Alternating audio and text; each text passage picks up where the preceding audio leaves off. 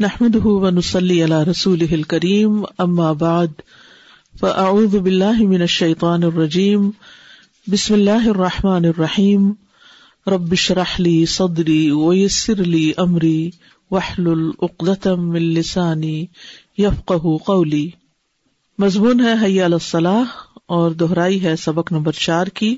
سب سے پہلے ہم علم سیکھنے کے آداب دیکھیں گے، اپنی نیتوں کو جانچ لیجیے کہ یہاں کیوں بیٹھے ہیں۔ اخلاص، اپنے لیے دعا کیجیے کہ اللہ تعالیٰ ہمیں صحیح علم عطا فرمائے اور جو ہم سیکھیں اس پر عمل کریں۔ اللہ تعالیٰ ہمارے گناہوں کو بخش دے، جو ہمارے علم کے راستے میں رکاوٹ ہوں۔ اللہ ہمیں اس رستے پر صبر و استقامت عطا فرمائے۔ اور پھر علم سیکھنے کے لیے وقت نکالنا بہت ضروری ہے اپنی دنیا کی تمام مصروفیات میں سے۔ اور جو کچھ انسان سنے، پھر اس کو لکھے بھی۔ اللہ مغبل قلم قلم کا استعمال ضروری ہے۔ صرف کانوں سے سننا ہی کافی نہیں، آنکھوں سے دیکھنا اور قلم سے لکھنا ضروری ہے۔ اور پھر جو کچھ انسان پڑھے، اس کو ریوائز بھی کرے، کیونکہ دوہرائی کے بغیر انسان صحیح طور پر سیکھ نہیں سکتا۔ پھر یہ کہ مستقل طور پر ایک کام کرے، کبھی کرنا اور کبھی چھوڑنا، اس علم کو مکمل نہیں کرتا۔ پھر اہل علم کا ساتھ ضروری ہے، علمی مجالس کا اہتمام ضروری ہے، باہم ڈسکشن گروپ اسٹڈیز اور جہاں کہیں مشکل پیش آئے، صدقہ کرنا، کیونکہ صدقہ بلاؤں کو ٹالتا ہے، اور یہ بلائیں صرف ہماری دنیاوی کاموں میں ہی نہیں ہوتی، بلکہ اہم ترین فریض ہے یعنی علم حاصل کرنے کے عمل کو بھی روک دیتی ہیں۔ اور اسی طرح یہ ہے کہ باہم ڈسکشن کرتے رہنا عام مجالس میں بھی۔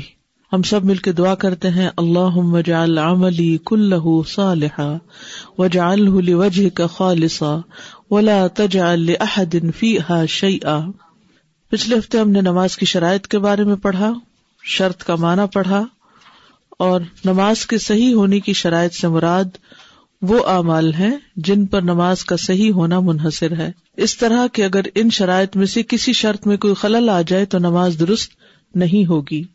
نماز کی نو شرائط ہے اسلام، عقل تمیز ازالت النجاسا رف الحدث سطر العورہ دخول الوقت، استقبال القبلہ اور انیہ پہلی شرط اسلام ہے اور اس کے برعکس کفر ہے۔ کفر کے ساتھ انسان کوئی بھی عمل کرے تو عمل مردود ہے۔ دوسری شرط، عقل، جس کا اپوزٹ جنون یا پاگل پن ہے۔ مجنون آدمی جب تک ہوش میں نہ آ جائے، اس سے قلم اٹھا لیا گیا ہے یعنی اس پر کوئی بھی عبادت فرض نہیں۔ تیسری شرط، صحیح اور غلط کی پہچان ہونا، اور یہ سات سال کی عمر سے ہمیں شریعت بتاتی ہے کہ شروع ہو جاتی ہے۔ اسی لیے نماز کا حکم سات سال سے ہوگا۔ چوتھی شرط، نجاست کو دور کرنا، اور تین طرح کی نجاستوں کو دور کرنا یعنی جو جسم میں پائی جاتی ہیں، جو کپڑوں میں، اور جو نماز والی جگہ پر۔ پانچویں شرط جو ہے، وہ باوضو ہونا ہے، حدث کو ختم کرنا، اس سے مراد معروف وضو کرنا ہے۔ حدث کی وجہ سے معروف وضو واجب ہو جاتا ہے یعنی جب وضو ٹوٹ جائے تو وضو کرنا ضروری ہے۔ یاد رکھیے تہارت کے بغیر نماز قبول نہیں ہوتی۔ چھٹی شرط سطر کا خیال رکھنا۔ جو اس حال میں نماز ادا کرے کہ اس کے پردے کا مقام کھلا ہو، تو اس کی نماز درست نہیں ہوگی۔ یعنی جن چیزوں کو نماز میں ڈھانکنا ضروری ہے، اگر وہ کھلی ہے تو نماز نہیں ہوگی۔ اور عورت کا سطر کیا ہے؟ کہ اس کے چہرے اور ہاتھوں کے سوا باقی اس کا جسم سطر ہے۔ المر اتک الحا اورا اللہ وجہ و یدا وقت کا داخل ہونا، نمازوں کو ان کے مقررہ اوقات میں ادا کرنا، وقت سے پہلے نماز پڑھنے سے نماز درست نہیں ہوتی۔ سفر میں نماز جمع، تقدیم و تاخیر کی رخصت موجود ہے۔ یعنی پہلے اور بعد میں دونوں طرح پڑھ سکتے لیکن گھر میں نہیں۔ ان نسلا تکانت المنینا کتاب موقوتا۔ وقت پر فرض کی گئی ہے نماز، وقت پر پڑھنا۔ اتفاق کی بات ہے کہ پچھلے ہفتے جب یہ پڑھا کر میں کہیں درس پر گئی، تو وہاں اچھے بھلے سمجھدار لوگ تھے اور ابھی آزان میں پانچ منٹ رہتے تھے تو میں نے محسوس کیا کہ ہر جگہ خاموشی ہوگی ہے گھر میں۔ تو مجھے یوں لگا کہ جیسے لوگوں نے نماز شروع کر دی ہو۔ جب میں نے چیک کروایا تو پتا چلا کہ نماز شروع کر دی۔ اور وہ وقت سے پانچ منٹ پہلے ہی شروع کر دی گئی تھی کہ جلدی کام ختم کرے اور جلدی پھر اگلا پروگرام کرے۔ تو بہت دفعہ ایسے ہوتا ہے اگر ہمیں بازار جانا ہے یا کوئی بھی اپوائنٹمنٹ ہے یا کچھ، تو ہم وقت سے پہلے نماز کی کوشش کرتے ہیں، تو یہ درست نہیں۔ حتیٰ کہ اگر اللہ اکبر بھی ہم نے وقت داخل ہونے سے پہلے کہہ دی، تو نماز نہیں ہوگی۔ پھر قبلے کا رخ، قرآن میں قبلے کی طرف رخ کرنے کا حکم تاکیدی حکم ہے اور بار بار اس کی تکرار کی گئی۔ پھر نبی صلی اللہ علیہ وسلم سفر اور حضر میں قبلے کے رخ کا اہتمام کرتے تھے، خصوصاً فرض نمازوں کے لیے۔ نوافل میں آپ قبلے کے بغیر بھی سواری پہ نماز پڑھتے رہتے تھے۔ نومی شرط نیت ہے۔ جو بغیر نیت کے نماز پڑھے اس کی نماز باطل ہوگی نیت ضروری ہے۔ تو نماز کی نو شرائط کو یاد رکھنا ضروری ہے اور اس کے بارے میں ایک ایک دلیل معلوم ہونی چاہیے۔ اور نماز با جماعت سے متعلق ایک حدیث فیملی سے شیئر کرنے کے لیے کہا گیا تھا تو کس کس نے کر لی؟ الحمد للہ کیا رسپانس تھا؟ کوئی ایک شخص شیئر کرے۔ السلام علیکم جب وعلیکم السلام۔ جب پڑھنے کی نماز جاتی تو میں کہتی کہ حدیث جب میں شیئر کر کے جب وہ نماز کی جاتے تو وہ ان کی وہ جو فیلنگ تھی وہ it was different they are more happy to go because of the حدیث تو یہ مجھے زیادہ اچھی لگی تھی بات. ٹھیک ہے. کوئی اور کچھ بتائے گا؟ جب آپ نے شیئر کی تو آپ کو کیا ریسپانس ملا؟ اچھا نہیں اچھا بہت اچھا بہت خراب. جی میرا بیٹا ہے ماشاء اللہ بارہ سال کا تو اس کو میں نے حدیث سنائی تھی کہ جب کوئی اچھی طرح وضو کرتا ہے اچھا سا وضو کرتا ہے اور وہ امام کے ساتھ مسجد میں جا کے نماز پڑھتا ہے تو اس کے سارے گناہ معاف ہو جاتے ہیں۔ تو وہ ایک دم اتنا حیران ہوا۔ کہتے ہیں ایسے تو جو حج کرتے ہیں ان کے ساتھ ہوتا ہے۔ نماز پڑھ کے کیسے ہوتا ہے؟ تو پھر میں نے اس کو وہ والی حدیث بھی سنائی کہ جو ایسے نماز پڑھتا ہے تو اس کا احرام باندھنے والے حاجی جتنا ثواب ہوتا ہے تو وہ بہت حیران ہو رہا تھا کہ اچھا اس طرح بھی ہوتا ہے، اتنے آسانی سے حج کا ثواب مل جاتا ہے۔ تو الحمد للہ اس کو بہت اچھا لگا یہ سن کے۔ الحمد للہ آج کا سبق شروع کرتے وما امروا الا ليعبدوا الله مخلصين له الدين حنفاء ويقيموا الصلاه ويؤتوا الزكاه وذلك دين القيمه بسم اللہ الرحمن الرحیم۔ آج ہم وضو کے بارے میں پڑھیں گے۔ کچھ چیزیں تو ہم نے پچھلی دفعہ پڑھی تھی۔ لیکن ابھی کافی باقی بھی ہے۔ وضو کا لغوی معنی کیا ہے؟ وضو کس کو کہتے ہیں؟ الوضو من الوضاء۔ وضو جو ہے وہ وضاء سے ہے، جس کا معنی ہوتا ہے حسن و جمال اور نظافت اور رونق۔ حسن و جمال نظافت کہتے ہیں صفائی کو، ہمارا نام بھی ہوتا ہے۔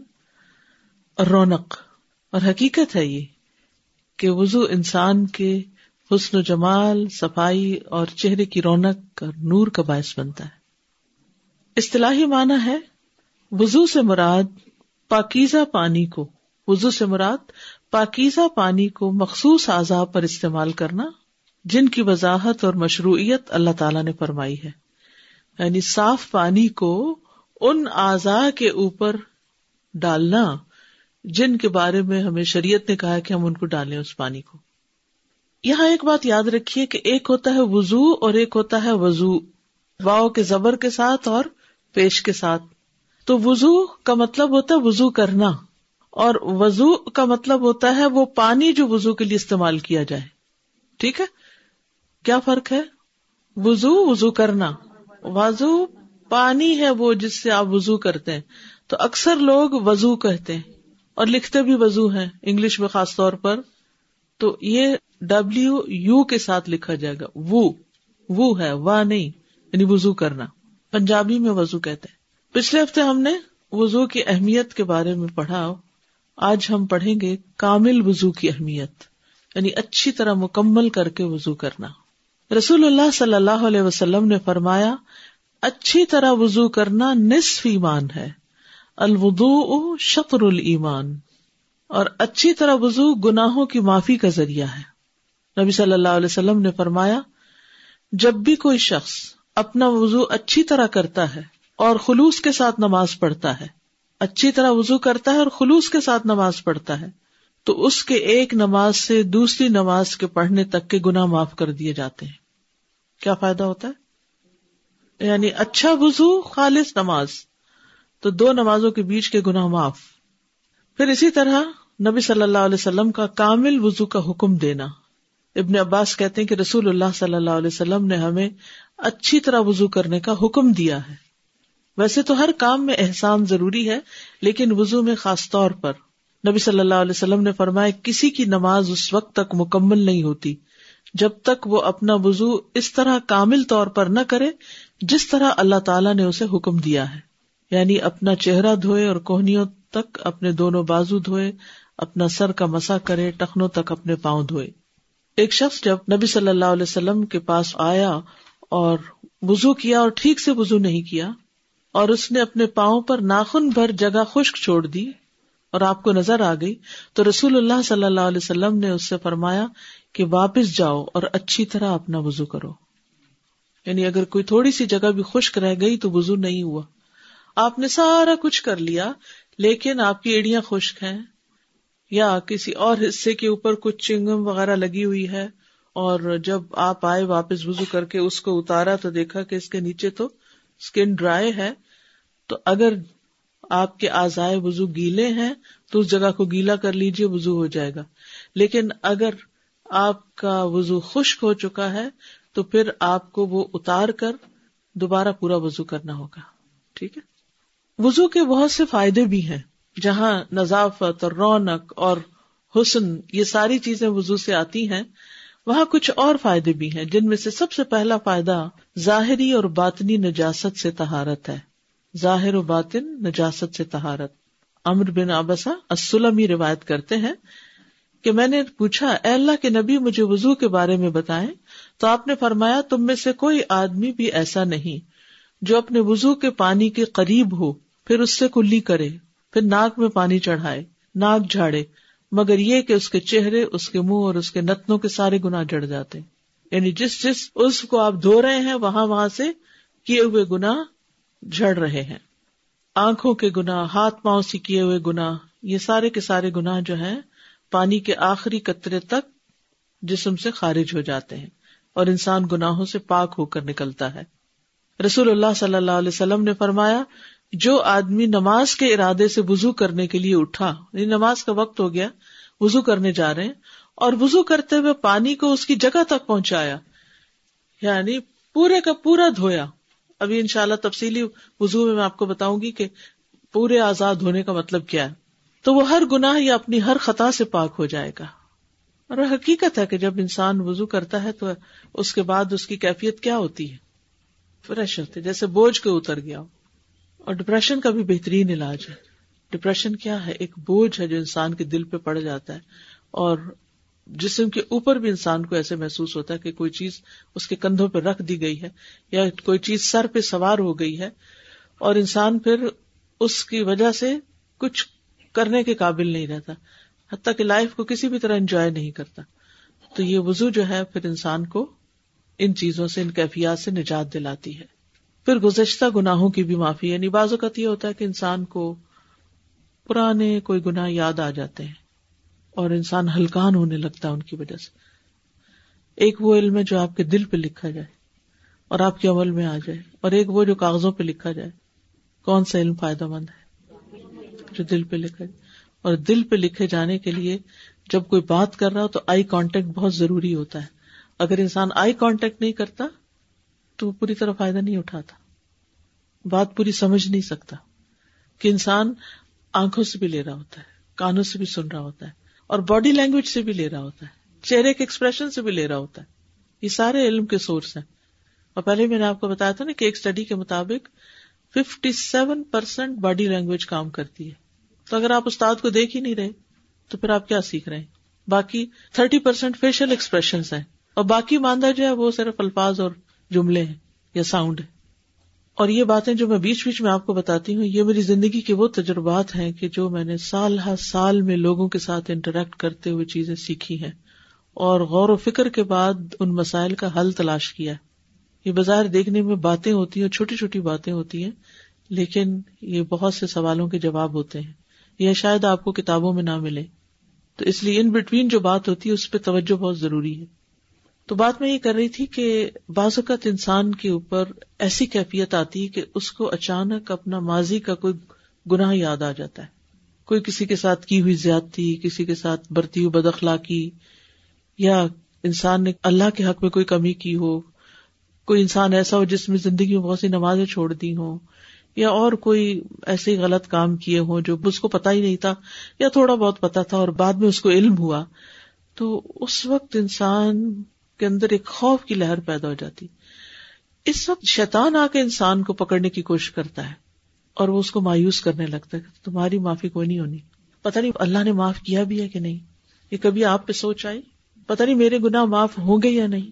یہ کیفیت آتی ہے انسان پر۔ تو کیا کرے؟ اٹھے وزو کرے۔ یا جب نماز کا وقت آئے تو اٹھ کے وزو کرے۔ اور وزو کر کے پوری کوشش کے ساتھ ایسے دو نفل پڑے کہ جس میں یہ تو میں نہیں کہہ سکتی کہ خیال کوئی نہ آئے، کیونکہ دن میں ایک اسٹڈی کے مطابق ساٹھ ہزار خیال انسان کو آتے ہیں۔ بعض نے ستر اور بہتر بھی، کچھ لوگ اور زیادہ سوچتے ہوں گے تو ان کے بہتر تک چلے گئے سیونٹی ٹو تک۔ لیکن سکسٹی تھاؤزینڈ تو ہر انسان کو خیالات آتے ہیں دن میں۔ اور یہ ایک نیچرل پروسیس ہے، جب تک انسان کا دماغ کام کرتا ہے۔ تو پھر اس کا کچھ حصہ نماز میں، آپ دیکھیے ہماری ہر نماز میں کسی میں آدھا گھنٹہ لگ جاتا ہے، کسی میں بیس منٹ، پندرہ منٹ۔ تو یہ تو نہیں ہو سکتا کہ اس میں کوئی خیال نہ آئے امپاسبل لیکن یہ کہ انسان کی توجہ اللہ کی طرف رہے۔ اب مثلاً اس وقت آپ کی توجہ میری طرف ہے، بات کی طرف ہے، لیکن پھر بھی آپ کے ذہن میں کوئی نہ کوئی خیال آ رہا ہوگا۔ تو وہ بیک گراؤنڈ پہ خیالات چلتے رہتے ہیں، وہ ان کو نہیں آپ روک سکتے۔ لیکن ایک چیز ہوتی ہے فوکس میں، اور ایک ہوتی ہے بیک گراؤنڈ میں۔ اگر نماز میں فوکس میں اللہ سبحان تعالیٰ کی ذات ہے یا اللہ کی طرف توجہ ہے اور بیک گراؤنڈ میں کچھ چل بھی رہا تو کوئی بات نہیں۔ لیکن اگر فوکس میں آپ کچھ اور سوچ رہے ہیں ایکٹیولی اور پیچھے سے کوئی آپ کو یہ خیال ہے آپ نماز پڑھ رہے ہیں اور کوئی پتہ نہیں کیا کتنے پڑھی، کتنی تھی، یہ خطرناک علامت ہے۔ تو بہرحال پوری توجہ سے جب انسان وہ نماز پڑھ لیتا ہے تو پھر کیا ہوتا ہے؟ پھر اس کے گناہ معاف ہو جاتے ہیں۔ ڈپریشن کے جتنے مریض ہیں نا، جو لوگ آپ کو سخت پریشان کریں، بار بار فون کر کے میسج کر کے، میں ڈاؤن ہو رہی ہوں، فلاں اور پہنچ جائیں اس کے سر پہ اور اسے اٹھائیں کہ چلو تم وزو کرو۔ کبھی بچے تنگ کرتے ہیں، اٹھو وزو کرو۔ اٹھو وزو کرو اچھا سا وزو کرو، میں تمہیں طریقہ بتاتی ہوں۔ اور وزو کر کے دو رکعت ایسی نماز پڑھو۔ اب دیکھیں کہ وہ جو اس کے اوپر ایک کیفیت ہوگی نا، پریشانی اور بےچانی کی، وہ پوری طرح اگر ختم نہ بھی ہوئی تو اس میں بہت حد تک کمی آ جائے گی۔ اور اگر وہ روزانہ یہ عمل دہرانا شروع کر دے تو اس ڈپریشن سے نکل آئے گی۔ ڈپریشن صرف گولیاں کھانے سے ختم نہیں ہوتا۔ اس کے لیے عملی طریقے اختیار کرنے ضروری ہے اور وہ جو ہمیں وہی کے ذریعے قرآن و سنت سے ملتے ہیں۔ تو گزشتہ سارے گنا معاف کر دیے جائیں گے۔ ما تقدم من دم بھی جو بھی اس کے گناہ تھے معاف کر دیے گئے۔ جب اچھی طرح وزو کرے اور آپ صلی اللہ علیہ وسلم نے فرمایا، جو شخص میرے اس وزو کی طرح وزو کرے تو اس حدیث سے یہ پتا چلتا ہے کہ اس بات کا حریص ہونا بڑا ضروری ہے کہ ہمیں صحیح مصنون وزو کرنا آئے۔ اس میں کبھی نہ ہو۔ بازو کا تو ہم کہتے ہیں اچھا ہم نے وزو کیا، ہم نے نماز پڑھی۔ وہ تو ہم پڑھتے ہی رہتے لیکن پریشانی دور نہیں ہوتی۔ بھائی آپ نے طریقہ ہی ٹھیک نہیں اختیار کیا۔ تو کسی بھی ریسیپی میں تھوڑا بہت بھی رد و بدل کر دیں تو کیا ہوگا؟ کہیں گے، میرا ٹیسٹ ویسا نہیں بنا جیسے تم نے۔ تم نے جو ڈنڈی ماری ہے، اس سے کیسے ٹیسٹ وہی بن سکتا ہے؟ تو وہ جو کمی بیشی ہم کر دیتے ہیں نا، کسی چیز نمک زیادہ کر دیں یا نمک کم کر دیں، تو وہ ٹیسٹ تھوڑی آئے گا۔ پھر اس سے گرہ کھلتی ہیں۔ رسول اللہ صلی اللہ علیہ وسلم نے فرمایا، میری امت میں سے جو شخص رات کو وضو کرنے کھڑا ہوتا ہے، وہ اپنے نفس کا علاج کرتا ہے۔ اب یہ جو نفسیاتی بیماریاں ہیں، یہ رات کے وضو سے ٹھیک ہوتی ہیں۔ اس حال میں کہ اس پر گرہ ہوتی ہے بس جب وہ اپنے ہاتھ دھوتا ہے، تو وہ ایک گرا کھل جاتی ہے۔ اور جب اپنا منہ دھوتا ہے ایک اور گرا کھل جاتی اور جب اپنے سر کا مسا کرتا ہے تو ایک اور گرا کھل جاتی اور جب اپنے پاؤں کو دھوتا ہے تو ایک اور گرا کھل جاتی بس اللہ ان فرشتوں سے جو حجاب کے پیچھے ہوتے ہیں فرماتا ہے کہ میرے اس بندے کو دیکھو، اپنے نفس کا علاج کرتا ہے اور مجھ سے مانگتا ہے۔ جو کچھ میرے اس بندے نے مانگا وہ اس کے لیے ہے۔ تو ایسی ساری بیماریوں کا علاج تحجد میں ہے۔ اور ایک ایک گرا کا کھلنا۔ یہ گرے بازو کہتے ہیں کہتے ہیں نا، ہمیں نظر لگ گئی۔ ہاں لگ جاتی نظر۔ اس نظر سے بھی گرے پڑ جاتی کہ آپ کا کام میں دل نہیں لگتا، آپ کا دماغ نہیں کھلتا۔ یوں لگتا ہے جیسے ہر چیز بند ہوتی جا رہی ہے۔ کبھی ایسی کیفیت محسوس کی ہوگی، آف اینڈ آن، کچھ نہ کچھ۔ پھر الحمد للہ کچھ عرصے تک ٹھیک ہو جاتی کبھی ہم قرآن زیادہ پڑھتے ہیں یا ذکر اسکار کی پابندی کرتے ہیں، تو الحمد للہ ایسی چیزیں دور ہو جاتی ہیں۔ انہیں طریقوں میں سے یعنی دس از ناٹ دی اونلی طریقہ، لیکن انہیں طریقوں میں سے جو انسان کی پریشانیوں کو دور کرنے کا باعث ہے، ان میں سے ایک یہ بھی ہے۔ پھر انسان کو حشاش بشاش کرنے کا طریقہ بھی ہے۔ انسان جب صبح اٹھتا ہے وزو کرتا ہے، تو اس کی ساری گریں کھل جاتی ہیں۔ اگر وزو نہیں کرتا، تو خبیص و نفس اٹھتا ہے، سستی کے ساتھ سارا دن اس پہ سستی چھائے رہتی ہے۔ وزو فرشتوں کی دعا لینے کا ذریعہ ہے، خاص طور پر رات کو جب کوئی سوتے ہوئے وضو کرے۔ نبی صلی اللہ علیہ وسلم نے فرمایا، جس نے تہارت کی حالت میں رات گزاری، تو اس کے بستر میں ایک فرشتہ رات گزارتا ہے۔ جب بھی وہ رات کی کسی گھڑی میں اٹھتا ہے، تو فرشتہ کہتا ہے، اے اللہ، اپنے فلاں بندے کو معاف کر دے، کیونکہ اس نے تہارت کی حالت میں رات گزاری ہے۔ یعنی وضو کر کے سویا ہے۔ پھر تکلیف میں وضو کرنا درجات کی بلندی کا باعث ہے، اونچا چڑھنے کا۔ آپ صلی اللہ علیہ وسلم نے فرمایا، ناگواریوں کے باوجود اچھی طرح وضو کرنا۔ اور مسجد کی طرف زیادہ قدم چل کر جانا اور نماز کے بعد نماز کا انتظار کرنا تمہارے لیے یہی ربات ہے یعنی شیطان کے خلاف میدان ہے۔ قیامت کے دن آزاد چمکیں گے یعنی وزو کی وجہ سے۔ رسول اللہ صلی اللہ علیہ وسلم سے پوچھا گیا، اے اللہ کے رسول، کیا آپ ہمیں پہچانیں گے؟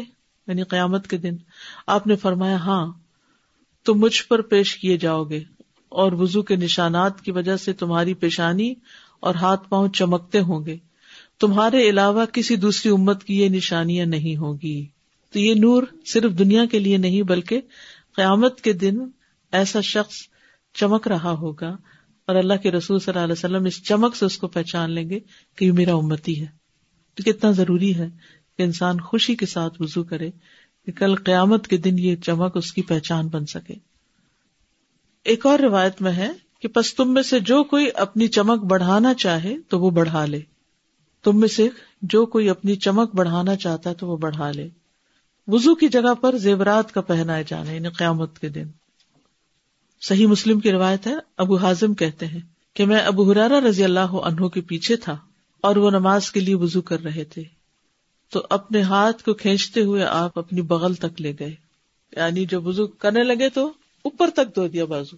میں نے اسے کہا ابو حرارا یہ کیا وزو ہوا؟ تو آپ نے کہا، اے بنو فروخ، تم کدھر ہو؟ اگر میں جان لیتا کہ تم ادھر ہی ہو، تو میں اس طرح وزو نہ کرتا. یعنی کہ تم مشکل میں پڑتے کہ یہ کیا ہو رہا ہے۔ میں نے اپنے دوست محمد صلی اللہ علیہ وسلم سے سنا، آپ فرما رہے تھے، مومن کا زیور وہاں تک پہنچے گا جہاں تک وزو پہنچتا ہے۔ تو یہ چمک جو ہے، اس کو پہنائے جانے والے زیور کی بھی ہوگی۔ یعنی قیامت کے دن جب لوگوں کا حال برا ہوگا، تو ایسے لوگ چمک رہے ہوں گے۔ خوبصورت حال میں ہوں گے۔ یہ اس وقت کا حال بتایا گیا ہے جب لوگ آپ صلی اللہ علیہ وسلم کی حوض پر حوض پر پیش ہوں گے۔ تو لوگوں نے پوچھا کہ آپ پہچانے گے کیسے کہ یہ آپ ہی کی امت کے لوگ ہیں؟ کیونکہ دیگر انبیاء کے بھی حوض ہیں اور ان کی امتیں اپنے اپنے نبی کے پاس جائیں گی۔ تو امت محمد صلی اللہ علیہ وسلم محمد صلی اللہ علیہ وسلم کے پاس جائے گی۔ آپ کا حوض سب سے بڑا ہوگا۔ پھر وزو جنت میں لے جانے والی صفت ہے۔ حضرت عائشہ سے روایت ہے کہ نبی صلی اللہ علیہ وسلم نے فرمایا، چھ خصلتیں ایسی ہیں کہ اگر کوئی مسلمان ان میں سے کسی کو اپنا کر فوت ہو جائے تو اللہ کی اس کے بارے میں ضمانت ہے کہ اسے جنت میں داخل کرے گا۔ اسے جنت میں داخل کرے گا۔ ان میں سے ایک وہ آدمی جو وزو کرے تو اچھی طرح وزو کرے۔ یعنی جلدی میں وزو نہ کرے، ایسے ہی بس کام پورا نہ کرنے والے، بلکہ اچھے سے مل مل کے وزو کرے۔ تو اللہ کی اس کے بارے میں ضمانت ہے گارنٹی ہے کہ اسے جنت میں داخل کرے گا۔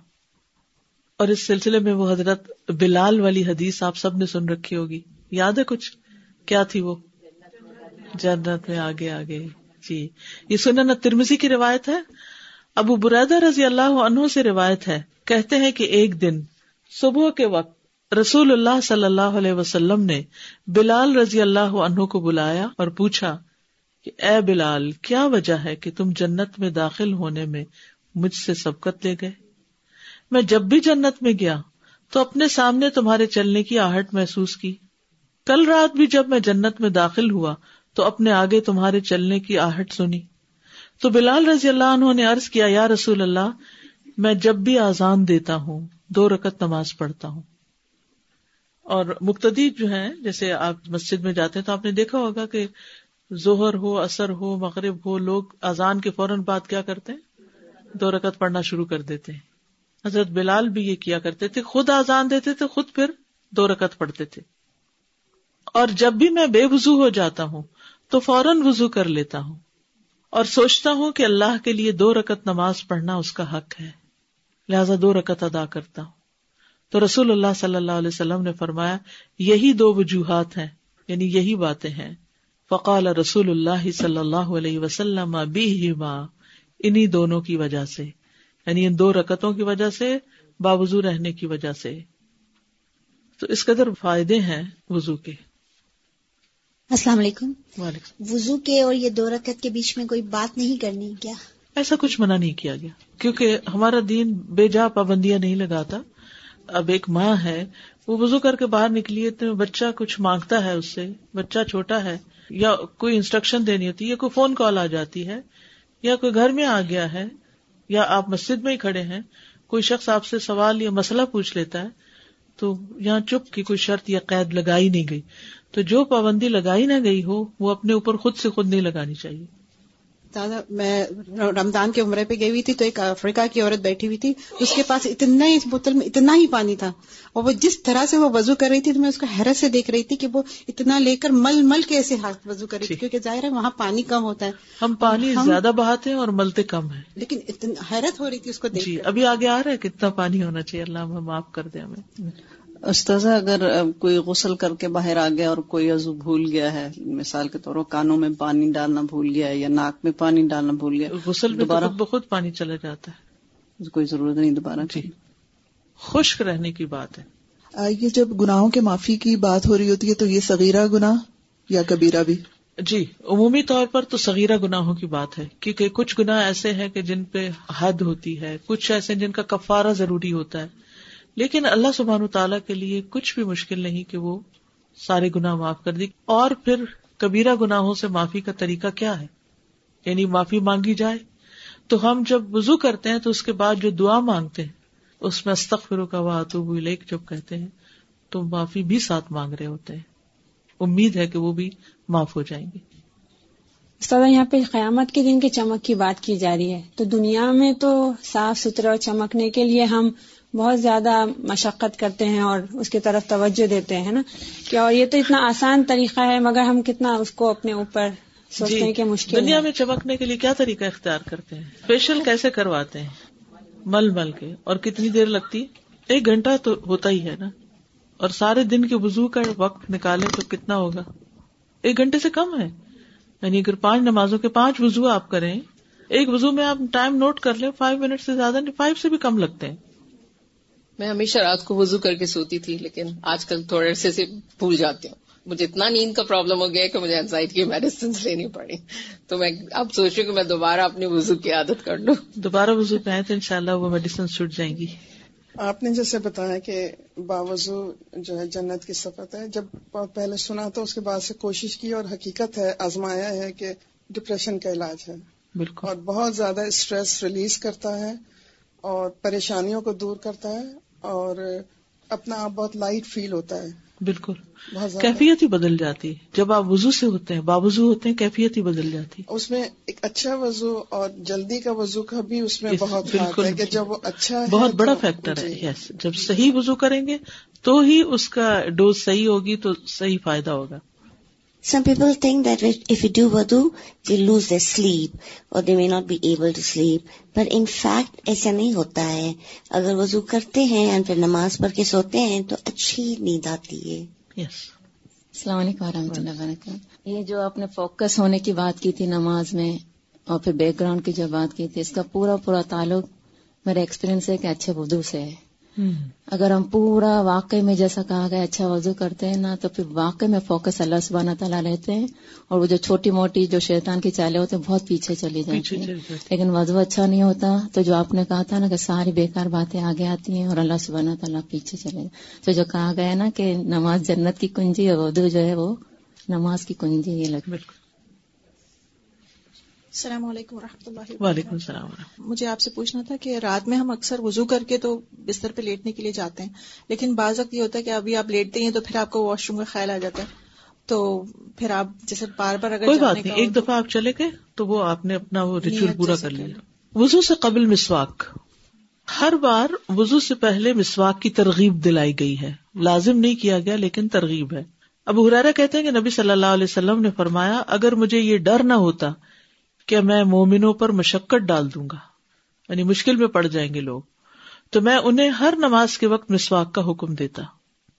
نبی صلی اللہ علیہ وسلم کا جب بھی وضو کرنا، اس سے پہلے مسواک کرنا ہے۔ ہر وضو کے ساتھ مسواک کرتے تھے۔ نبی صلی اللہ علیہ وسلم رات کی نماز میں کثرت سے مسواک کرتے تھے۔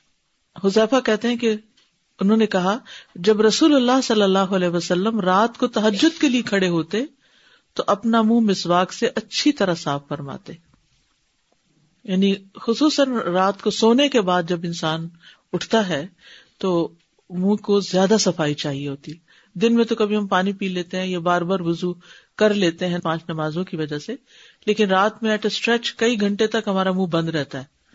تو پھر زیادہ صفائی کی ضرورت ہوتی ہے، پورے ہر کونے کی، زبان کے اوپر بھی۔ یعنی آپ صلی اللہ علیہ وسلم جب اپنی زبان پہ مسواک پھیرتے تھے تو صرف ٹنگ پہ نہیں پھیرتے تھے بلکہ حلق تک جاتے تھے جس سے آوازیں بھی آتی تھی صحابہ کا عمل۔ زید بن خالد جوہنی روایت کرتے ہیں کہ میں نے رسول اللہ صلی اللہ علیہ وسلم کو فرماتے ہوئے سنا، اگر میری امت کے لیے مشقت نہ ہوتی تو میں انہیں ہر نماز کے وقت مسواک کا حکم دیتا۔ ابو سلمہ کہتے ہیں، پھر میں نے دیکھا کہ زید رضی اللہ عنہ مسجد میں بیٹھے ہوئے تھے۔ اور مسواک ان کے کان پر رکھی ہوتی، جیسے کسی کاتب کا قلم ان کے کان پہ ہوتا۔ ہے پہلے زمانے میں وہ لکھنے والے منشی وغیرہ جو تھے، وہ یہاں اڑس لیتے تھے۔ پین ہولڈر کی ضرورت نہیں ہوتی تھی۔ اب آپ دیکھیے، پین ہولڈر پینوں سے بھرے ہوئے ہوتے ہیں، لیکن لکھنے والے لوگ کم ہو گئے، ٹائپ کرنے والے زیادہ ہو گئے تو جب نماز کے لیے اٹھتے، مسواک کر لیتے۔ مسواک رب کی رضا کا ذریعہ۔ ابو بکر صدیق رضی اللہ عنہ سے روایت ہے کہ نبی صلی اللہ علیہ وسلم نے فرمایا، مسواک منہ کی تہارت اور رب کی رضامندی کا ذریعہ ہے۔ منہ کی صفائی مبالغے کی حد تک۔ نبی صلی اللہ علیہ وسلم نے فرمایا، مجھے مسواک کے بارے میں اس قدر حکم دیا گیا ہے کہ میں اپنے دانتوں کے بارے میں ڈرنے لگا۔ یعنی اتنا زیادہ مسواک کا حکم دیا گیا کہ میں اپنے دانتوں کے بارے میں یعنی ہل نہ جائیں یا پھر بہت گس نہ جائیں۔